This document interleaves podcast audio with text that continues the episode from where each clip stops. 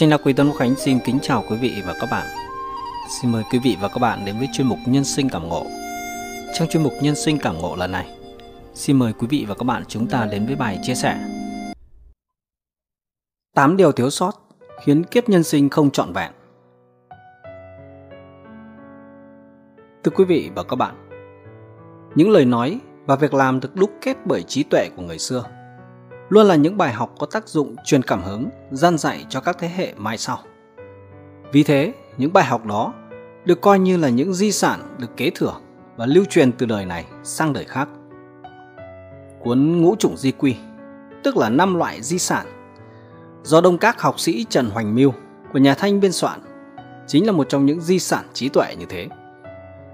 Một trong những cuốn thuộc năm tập di quy của Trần Hoành Miêu, đó là cuốn Dưỡng Chính Di Quy ý nói khuôn phép nuôi dưỡng sự chân chính. Có viết về 8 điều thiếu sót, không đủ, gần như bao quát toàn bộ nguyên nhân khốn khó khiến cho nhân thế cầu mà không được trong cuộc sống. Sau đây, xin mời quý vị và các bạn chúng ta cùng đến với 8 điều như thế. Điều thứ nhất, tài năng không đủ thì âm mưu nhiều. Người không có đủ tài năng khi gặp chuyện không có cách giải quyết thì tất nhiên sẽ phải tốn công tốn sức mưu tính. Khi không có được kế sách hay thì thường nghĩ tới những thủ đoạn hại người, thậm chí hại mình. Bởi vậy, tài năng ở đây phải được thông qua quá trình nâng cao khuôn khổ đạo đức và thông qua quá trình tích lũy học vấn thì mới có được năng lực quyết đoán, phân biệt phải trái đúng sai. Điều thứ hai, hiểu biết không đủ thì lo nhiều. Một người không có đủ kiến thức trong lòng sẽ không có chủ kiến, làm việc gì cũng lo sợ đủ đường. Vì vậy, luôn lo nghĩ quá mức, rơi vào tình trạng hoang mang, lo lắng và sợ hãi. Tuy nhiên, kiến thức là một phẩm chất được hình thành từ học thức của bản thân và trải nghiệm trong cuộc sống và cũng là cơ sở nhận biết khả năng phân biệt của một người. Điều thứ ba, uy không đủ thì nổi giận nhiều. Người có đủ uy nghiêm, không cần nổi giận cũng tự có oai. Người không có đủ uy nghiêm khiến người khác khuất phục, thì làm chuyện gì cũng rất dễ nóng vội và giận dữ. Ảo tưởng rằng có thể ra oai để chấn áp đối phương, nhưng lại vô tình để lộ sự bất tài và phẩm đức kém của mình. Trong Hàn Phi Tử có câu, chủ giận nhiều mà thích dùng binh. Vua chúa thường xuyên nổi giận, mất đi lý trí và uy đức, hành động háo thắng chỉ thích đánh nhau. Theo quan điểm của Đông y, thì biểu hiện hay nổi giận được xem là một loại bệnh. Có nhiều cách lý giải cho rằng người nhiều âm khí thì hay nổi giận, thể chất yếu thì nổi giận nhiều, mộc khí không đủ nên nổi giận nhiều. Uy đức của một người có được nhờ vào đức hạnh của chính người đó. Người có đức trên thuận theo ý trời, dưới thuận theo lòng dân thì chắc chắn sẽ được trời phù hộ. Đạo lý của lão tử chỉ ra rằng Lòng tốt như nước có thể cảm ngộ người khác một cách tự nhiên và hóa giải xung đột. Ngược lại, sự tức giận sẽ làm tăng thêm sự oán giận của đối phương và gây ra rắc rối họa hại cho chính mình. Điều thứ tư, tín không đủ thì nói nhiều. Theo quan niệm của người thời nay, người có uy tín sẽ giảm bớt được các chi phí giao tiếp. Uy tín của một người chính là nhãn mác, là danh thiếp, là phẩm bài của người đó. Ngược lại, người thiếu uy tín, cho dù có thể dùng hết mọi lời nói ngon ngọt và chạy đi khắp nơi để tặng quà cho người ta, thì cũng không thể khiến người ta thực sự tin tưởng. Mà làm như vậy lại giống như những kẻ bán hàng lừa đảo, chuyên cung cấp quảng cáo giả cho khách hàng. Vì vậy, người không đủ uy tín sẽ phải nói rất nhiều, giải thích rất nhiều, thậm chí là dùng lời lẽ ngon ngọt để thuyết phục đối phương. Trong chu dịch có câu, người tốt ít nói Người nóng tính thì nói nhiều, người vu khống người tốt nói lời lươn lẹo. Người có phẩm chất cao đẹp luôn là người nói ít làm nhiều. Người nóng vội thường nói rất nhiều, kẻ vu khống người tốt bụng hay nói vòng vo lúc này lúc khác, bịa đặt chuyện nói không thành có, xoay lật trắng đen, nói lời không thật. Từ xưa đến nay, mọi người đều cho rằng nguyên nhân con người thất bại đều là vì hai phẩm chất này không tốt. Một là cao ngạo, hai là nói nhiều. Nhìn lại các công khanh đại thần nổi tiếng trong lịch sử, phần lớn đều thất bại vì hai điều này. Điều thứ năm, dũng không đủ thì làm nhiều. Dũng cảm là một loại năng lực và đức tính đẹp khi đối mặt với những thay đổi của cuộc đời mà vẫn kiên trì giữ lấy lương tâm và bổn phận của mình. Không từ nói, nhân giả tất hữu dũng, dũng giả bất tất hữu nhân. Có nghĩa là người có nhân đức chắc chắn là người dũng cảm, mà người dũng cảm chưa chắc đã là người nhân đức. Dũng cảm mà không có đức chính là sự dũng cảm của một người tầm thường. Khi không kiểm soát được cảm xúc thì cắm đầu làm liều mà không nghĩ đến hậu quả. Sự dũng cảm này là một sự yếu đuối bất lực.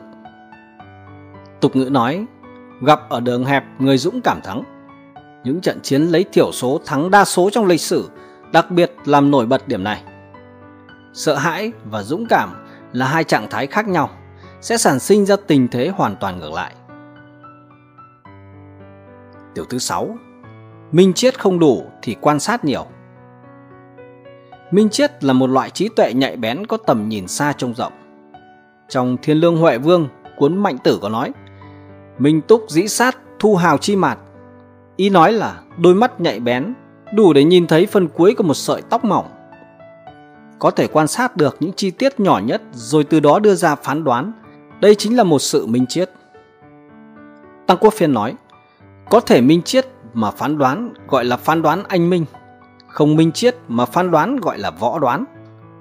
Và cũng nói cho người đời sau biết đạo lý, không đủ minh triết thì quan sát nhiều. Điều thứ bảy, lý không đủ thì biện minh nhiều. Trong cuộc sống, càng là người vô lý thì lại càng thích tranh luận biện minh. Thậm chí là càng nghe càng hở, theo kiểu đã sai còn cố tìm mọi lý lẽ để mong thoát tội. không tử nói, thiên hà ngôn tai, tứ thời hành yên, bách vật sinh yên, thiên hà ngôn tai. Có nghĩa là bốn mùa xoay chuyển không ngừng, vạn vật theo đó mà sinh sôi nảy nở. Đây là điều tự nhiên. Ông trời đâu cần nói gì, mọi thứ vẫn diễn ra theo quy luật của nó. Cổ ngữ có câu, xảo ngôn lệnh sắc, tiên hỷ nhân. Ý tứ là lời ngon tiếng ngọt làm màu, hiếm có người nhân đức. Những người thường hay nói lời lẽ ngon ngọt, phần lớn đều là không phải là người có lòng tốt. Người quân tử nhân đức thực sự sẽ nói lời ngay thẳng. Và điều thứ 8, tình không đủ thì lễ nghi nhiều. Lễ nghi là một loại quy tắc hành vi trong đối nhân xử thế, cũng là một khoảng cách xã giao an toàn. Tuy nhiên, giữa những người thân thiết với nhau thì luôn phải đối đãi chân thành, không nên dùng lễ nghi để tạo khoảng cách. Trong thi phẩm Tích Vũ Võng Xuyên trang tác Viết sau cơn mưa tại trang viên Võng Xuyên Thi nhân Vương Duy viết Dã lão giữ nhân tranh tịch bãi Hải Âu hà sự cánh tương nghi. Nghĩa tạm dịch là Lão nhà quê này đã thôi cùng người tranh giành chỗ ngồi Chim Hải Âu hà cớ gì mà lại nghi ngại nhau? Dịch thơ Lão quê đã chán trò thua được Hà cớ chim Âu vẫn ngại ngùng ở hai câu thơ đó, nhà thơ dùng hình ảnh tranh giành chỗ ngồi để vẽ ra một bầu không khí vui vẻ thoải mái giữa bạn bè với nhau. Nếu như giữa bạn bè với nhau mà vẫn luôn giữ thái độ khách sáo lễ nghi thì đó là một sự xa cách của một loại tình cảm hời hợt. Thi nhân Đỗ Mục viết Nhân sinh tự bất túc, ái than tao phùng quả. Ý tứ là nhân sinh vì không biết thỏa mãn với cuộc đời của mình nên thường hay than thở về những bất hạnh mà mình gặp phải. Từ xưa đến nay, đã là con người, ai cũng phải trải qua những chuyện không được như ý muốn. Ta vốn đem lòng hướng về trăng, cứ sao trăng lại xoay cống rãnh. Cũng có những lúc không thể làm khác được. Đời này ai ngờ, tâm tại Thiên Sơn, thân già đi tại Thương Châu. Đây cũng là lời than thở ngàn năm của thi hào tố thức trong thi phẩm Thủy điệu ca đầu Trung Thu, ông viết. Người có buồn, vui ly hợp Chẳng có tỏ, mờ tròn khuyết Tự cổ vẹn toàn đâu Chỉ nguyện người trương cửu Ngàn dặm dưới trăng thâu. Cũng như câu nói Mưu sự tại nhân, thành sự tại thiên. Chỉ cần làm hết sức mình Sau đó thản nhiên đối mặt không giới hạn mình trong được mất nhất thời. Quá trình trải nghiệm đáng quý này mới là sự giàu có của đời người. Sau khi chúng ta có được sự trải nghiệm và một độ cao nhất định nào đó quay đầu nhìn lại mới có thể cảm nhận rằng để mọi thứ thuận theo tự nhiên là một sự sắp đặt hoàn hảo nhất mà ông trời ban cho nhân thế. Quý vị và các bạn thân mến, quý vị và các bạn vừa nghe xong bài chia sẻ 8 điều thiếu sót khiến kiếp nhân sinh không trọn vẹn. Quý vị và các bạn yêu mến hãy hoan hỉ like, share video và đăng ký ủng hộ kênh để luôn cập nhật những video clip mới nhất về phong thủy, trí tuệ của nhân, tinh hoa tam quốc và nghệ thuật sống từ tranh đá quý Tân Vũ Khánh. Một lần nữa xin chân thành cảm ơn quý vị và các bạn đã theo dõi video clip. Xin kính chúc quý vị và các bạn cùng gia đình luôn luôn được hạnh phúc và bình an trong cuộc sống. Xin trân trọng kính chào và hẹn gặp lại.